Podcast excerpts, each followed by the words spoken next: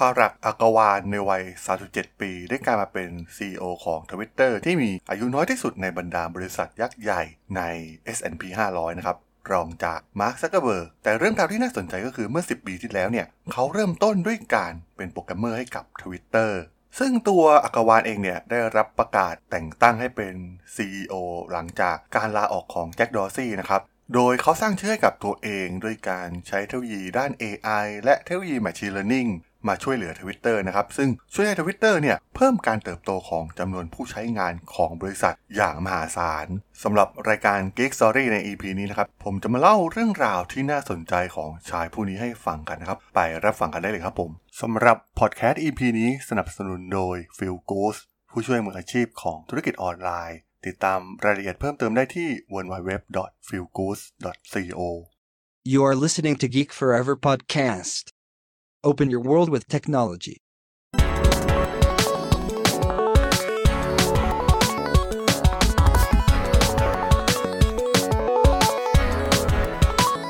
This is Geek Story.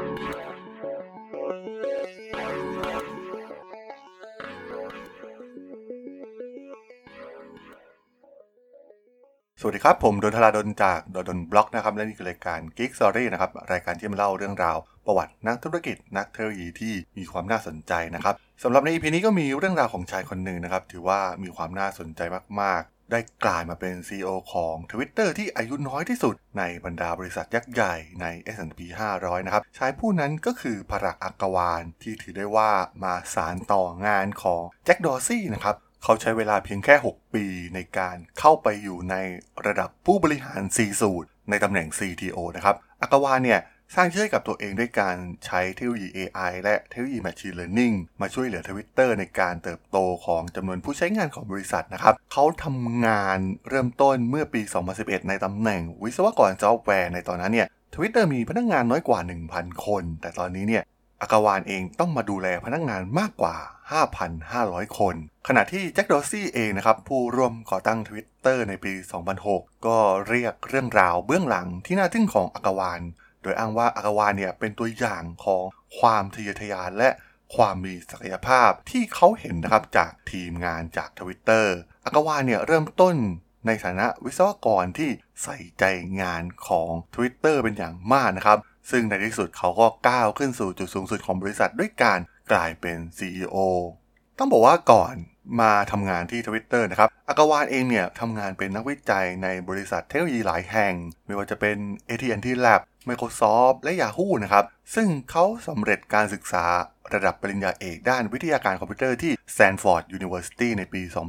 2012 โดยเขาจบการศึกษาปริญญาตรีด้านวิทยาการคอมพิวเตอร์ และวิศวกรรมศาสตร์จากสถาบันเทคโนโลยีแห่งอินเดียในมุมไบ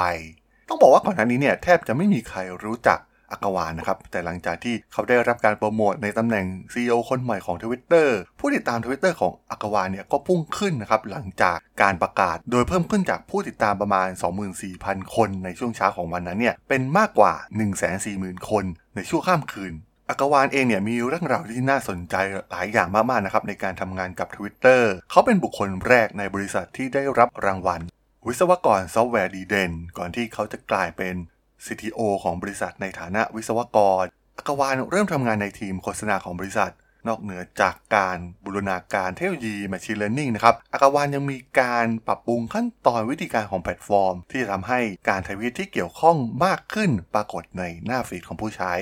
ความสำเร็จของเขาในฐานะวิศวกรนะครับช่วยกระตุ้นการเติบโตของฐานผู้ใช้งาน และทำให้เขากลายเป็นดาวรุ่งที่บริษัทมานานนะครับ ก่อนที่จะเข้ารับตำแหน่งแทนแจ็คดอร์ซี่ตั้งแต่เป็น CTO เนี่ย Agrawal ยังได้ทำงานอย่างใกล้ชิดกับดอร์ซี่ในโครงการต่างๆ เช่น Blue Sky ทีมงานของ Twitter ที่ค้นคว้าเกี่ยวกับมาตรฐานทางเทคนิคแบบเปิด และกระจายอำนาจสำหรับแพลตฟอร์มโซเชียลมีเดียที่จะอนุญาตให้เนื้อหาที่โพสต์บนแพลตฟอร์มโซเชียลมีเดียหนึ่งสามารถทำงานได้อย่างราบรื่นบนไซต์โซเชียลอื่น ๆ ต้องบอกว่า Agrawal เองเนี่ยแทบจะเป็นตัวเลือกเดียวนะครับที่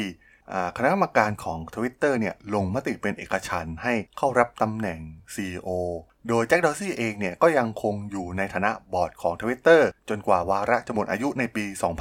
2022 ซึ่งดอร์ซี่เองเนี่ยได้ทวีตภาพหน้าจอของอีเมลนะครับที่เขาส่งถึงพนักงาน Twitter ซึ่งเขาเขียนถึงความไว้วางใจในตัว Agrawal ว่าเขาเป็นตัวเลือกแรกของผมมาระยะหนึ่งแล้ว เนื่องจากเขาเข้าใจบริษัท และความต้องการของบริษัทอย่างลึกซึ้งมากกว่าใคร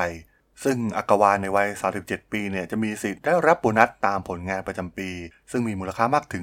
150%ของเงินเดือนของเขานะครับ ซึ่งหมายความว่าเขาจะมีรายได้เพิ่มขึ้นเป็น 2.5 ล้านเหรียญต่อปี นอกจากนี้เนี่ยอากาวานเองเนี่ยยังได้รับหุ้นมูลค่า 12.5 ล้านดอลลาร์จากบริษัทอีกด้วย ต้องบอกว่าปัจจุบันเนี่ยทวิตเตอร์กำลังเผชิญกับความท้าทายมากมาย ซึ่งรวมถึงการเติบโตที่ช้าลงนะครับของฐานผู้ใช้งาน เนื่องจากคู่แข่งอย่าง TikTok และ Instagram สามารถดึงดูดกลุ่มผู้ใช้งานที่อายุน้อยได้ดีกว่า รวมถึงการต่อสู้กับข้อมูล fake news และคำพูดแสดงความเกลียดชังอย่างต่อเนื่องในแพลตฟอร์ม ต้องบอกว่าเป็นอีกหนึ่งเรื่องราวน่าสนใจนะครับที่บริษัทเทคโนโลยีชั้นนำของโลก ในปัจจุบันเนี่ยบริหารงานโดยชาวอินเดีย ซึ่งมันเป็นข้อพิสูจน์ถึงทักษะ ความสามารถและการทำงานหนักของพวกเขา บริษัทเทคโนโลยีเหล่านี้เนี่ยมีความรับผิดชอบที่ยิ่งใหญ่สำหรับพวกเขานะครับ ซึ่งพวกเขาก็มุ่งเน้นไปที่การนำนวัตกรรม และการเพิ่มประสิทธิภาพการทำงานของบริษัท แม้แต่อีลอนมัสก์ CEO ของ Tesla เองก็มีมุมมองที่บวกต่อผู้บริหารที่เป็นชาวอินเดีย โดยเขาได้เคยกล่าวว่า ในสหรัฐอเมริกาบริษัทเทคโนโลยีขนาดใหญ่ ได้รับประโยชน์อย่างมากจากชาวอินเดีย โดยเฉพาะอย่างยิ่งครับเจ้าหน้าที่บริหารที่เป็นผู้นำบริษัท big เทคโนโลยีเหล่านี้นะครับตัวอีลอน มัสก์เองเนี่ยก็ขึ้นชื่อในเรื่องด้านงาน outsource จากประเทศต่างๆ โดยเฉพาะอย่างยิ่งกับ Gigafactory นะครับ ซึ่งตอนนี้โฟกัสไปทั่วทั้งโลก เชื้อชาติมีอิทธิพลอย่างมากต่อจรรยาบรรณในการทำงาน และการอบรมเลี้ยงดูของบุคคล และแม้ว่าจะไม่ใช่สิ่งที่ควรมองเป็นอันดับแรกเมื่อพิจารณาจากบุคคลใด ๆ แต่บางครั้งสถิติหลาย ๆ อย่างเนี่ยมันก็บ่งบอกชัดเจนนะครับว่า ชาวอินเดียเนี่ยเป็นผู้นำบริษัทเทคโนโลยีชั้นนำของโลก และสัญชาติของพวกเขาได้พิสูจน์ให้เห็นถึงความเป็นเลิศ ในการรับบทบาทสำคัญสำคัญ เช่นการเป็น CEO